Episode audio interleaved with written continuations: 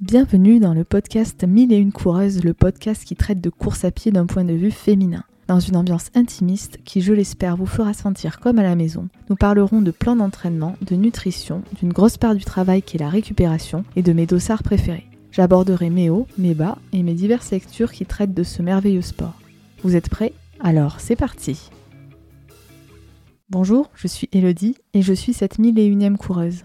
Je vais vous parler aujourd'hui de moi. Je m'appelle Elodie, j'ai 27 ans et je suis originaire de Narbonne dans le sud de la France. J'espère que vous entendrez mon accent car il a tendance à s'atténuer depuis que j'ai rejoint, si je puis dire, la partie sud du nord de notre jolie France. Ouais, j'ai habité à Orléans pendant 3 ans pour mes études et j'habite actuellement à Bourges. Si vous n'avez aucune idée de l'emplacement de cette ville, rassurez-vous que vous êtes nombreux parce qu'elle est au beau milieu de la diagonale du vide entre Orléans et Clermont. Elle fait rarement rêver, mais sachez que les apparences sont trompeuses et pour le coup, elle ne déroge pas à la règle parce que c'est une ville vraiment magnifique, pleine d'histoire avec un patrimoine architectural précieux où euh, il fait extrêmement bon vivre. Euh, je suis tombée amoureuse de ces rues pavées que je remonte 5 fois par semaine pour rejoindre ma maison à chaque fin d'entraînement. Ce que je peux vous dire sur moi, c'est que je suis éducatrice spécialisée de métier. J'ai travaillé dans divers domaines jusqu'à découvrir l'addictologie en janvier 2021. J'exerce en centre de soins, d'accompagnement et de prévention en addictologie. Ça s'appelle plus communément en termes de sigle euh, un XAPA.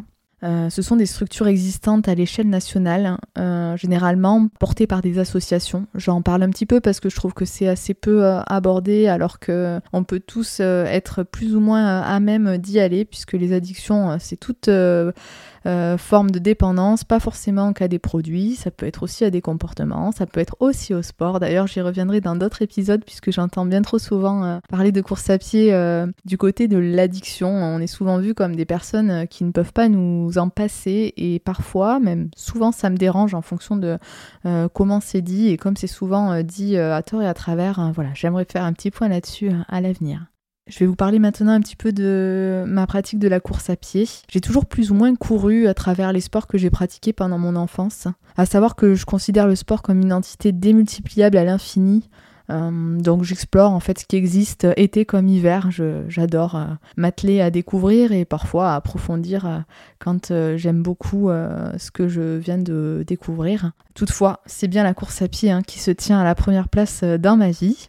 J'ai commencé les footings à l'âge de 15 ans, une fois par mois environ. Enfin, je le voyais vraiment comme un sport euh, complémentaire à ce que je faisais à l'époque. Autrement dit, c'était du foot et, du badminton. C'était pour euh, travailler le cardio et puis euh, arriver à faire des allers-retours sur le terrain, notamment pour le foot, puisque je jouais milieu. Après, maintenant, c'est plus du tout la même chose. Hein. Je le vois pas comme un sport utilitaire et complémentaire, mais vraiment comme le point central dans ma vie en termes de passion, mais aussi en termes de découverte de de soi et de, et de dépassement, je jamais trouvé mieux et, j'y trouve mon compte. Je me découvre personnellement à travers ce sport et, j'adore. Je cours régulièrement depuis fin 2019 et de façon assidue et planifiée depuis mars 2021. J'ai couru deux marathons en deux ans, plusieurs semis, 10 km et quelques trails courts. J'ai pu courir du coup mon premier marathon à Paris en octobre 2021 en même temps, on dirait quelle autre ville que celle-ci pour commencer. Euh, donc c'était vraiment en sortant du Covid. Hein. Normalement, le marathon de Paris est couru euh, au printemps. Là, c'était une édition euh, inédite en automne. Et franchement, elle était d'autant plus savoureuse et elle a été savourée par moi-même et je pense pas que par moi parce que tous ces mois enfermés ont contribué à à, un bonheur décuplé pour beaucoup de coureurs qui, sans doute, euh, pour ceux qui pratiquaient avant le confinement, ce qui n'était pas vraiment mon cas puisque je, je courais pas régulièrement, je pense que ça a dû être une l'apothéose. Enfin, donc voilà, je pense que je m'en souviendrai d'autant plus parce que tout le contexte qui va avec a, contribué à, à, à une saveur particulière. Voilà.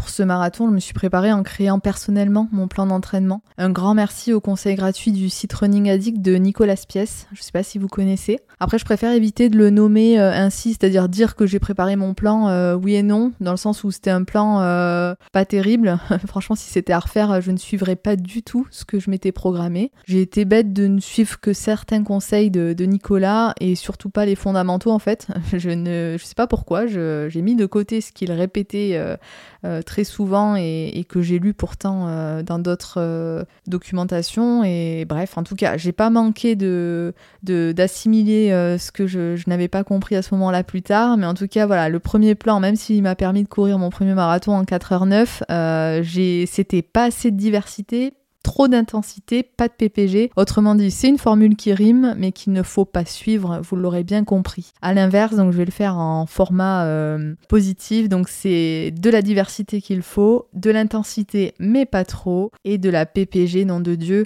même si ça fait jamais trop plaisir, euh, allez-y, euh, parce que depuis que je m'y mets, je vois, je vois largement les bénéfices, et puis je pense qu'on est suffisamment à, à en parler pour savoir que ouais, ça fait ses preuves, c'est pas euh, du bullshit quoi. Euh, voilà, j'ai couru mon deuxième marathon à Vienne en Autriche euh, cette année. Et ça n'a pas loupé hein, quand on suit les conseils. Et en plus de ça, je suis passée à la plateforme Campus Coach euh, tenue et créée également par Nicolas Spies. Je l'ai couru en 3h44, hein, un gain de temps euh, énorme, 25 minutes environ. Euh, ça, ça, ne. Voilà, ça. Il n'y a pas de mots. Hein, les efforts payent et puis les conseils appliqués aussi. Voilà, faut pas être bête comme je l'ai été la première fois. À savoir que j'en reparlerai dans une autre vidéo une autre vidéo, je dis n'importe quoi. Euh, J'en reparlerai dans un autre podcast. Cette plateforme, elle est vraiment géniale. En fait, elle permet de proposer des plans d'entraînement personnalisés basés sur les performances précédentes, euh, notre niveau de forme actuel, si on a été blessé ou pas, si on veut reprendre en douceur ou pas après un temps de récup par exemple, euh, le temps que tu souhaites y consacrer et la distance que tu as l'habitude de parcourir par semaine. Donc voilà, ça prend quand même pas mal de données. C'est un algorithme euh, dont Nicolas en parle suffisamment sur YouTube ou dans certains podcasts pour, pour que vous puissiez aller chercher les infos directement. Il en parlera mieux que moi. En tout cas, pour ma part, euh, je n'ai rien à dire à part que euh, c'est de la bombe. Moi, ça me fait du bien parce que euh, je suis pas en club pour éviter les contraintes d'horaire d'entraînement. Là, au moins, j'ai tout ce que. Je peux pas dire que ça apporte autant qu'un club. Ce n'est pas vrai. C'est pas possible. Il y a énormément de choses en club que je n'ai pas ici, mais en tout cas pour les besoins actuels, je trouve ça génial parce que je peux m'entraîner quand je veux et en même temps, c'est vachement personnalisé et ça motive d'avoir des séances à valider chaque semaine. À savoir que je cours 5 fois par semaine et parfois 6, ça dépend. Euh, ceci dit, euh, souvent la sixième, euh, c'est de la PPG quand je peux ou si je suis déjà en période spécifique d'entraînement, je peux aller me faire des séances sur escalier ou autre. En tout cas, j'essaie de faire du renfort. Je courrai mon premier trail long euh, en décembre 2023. Ce sera 48 km et 2000 de D+.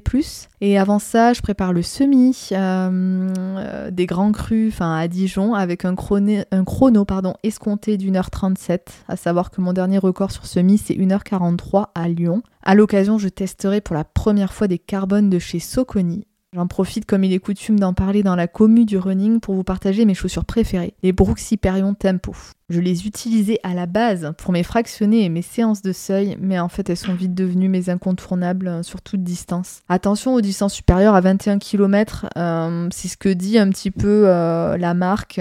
J'ai couru mon 42 km là à Vienne avec celle-ci. J'ai pas connu d'inconfort particulier. Après, ceci dit, je le referai pas sur 42 km. Il y a des gens en fonction de leur poids où faut pas dépasser 15 km en termes d'inconfort, ça dépend des retours. Mais pour mon poids, qui est de 56 kilos. Euh, franchement, elles, m'ont, permis de courir euh, des 21 km en tout confort et, je les adore. Voilà, elles sont légères, j'ai jamais connu plus légères. Elles permettent euh, une super tonicité. Enfin, je trouve que le retour d'énergie est bon, donc vraiment n'hésitez pas. Je vous propose de m'arrêter là concernant la présentation de ma personne, car je consacrerai un prochain épisode à ce sujet si vous avez des questions supplémentaires. Vous pouvez me les poser sur mon compte Instagram 1001 coureuses. Maintenant, je vous propose de nous retrouver au prochain épisode qui, euh, celui-ci, sera consacré à l'évolution du nombre de coureuses. Parce que, voilà, on est quand même sous-représenté sur euh, la majorité des courses, euh, voire la totalité, mais on est vraiment dans une montée assez impressionnante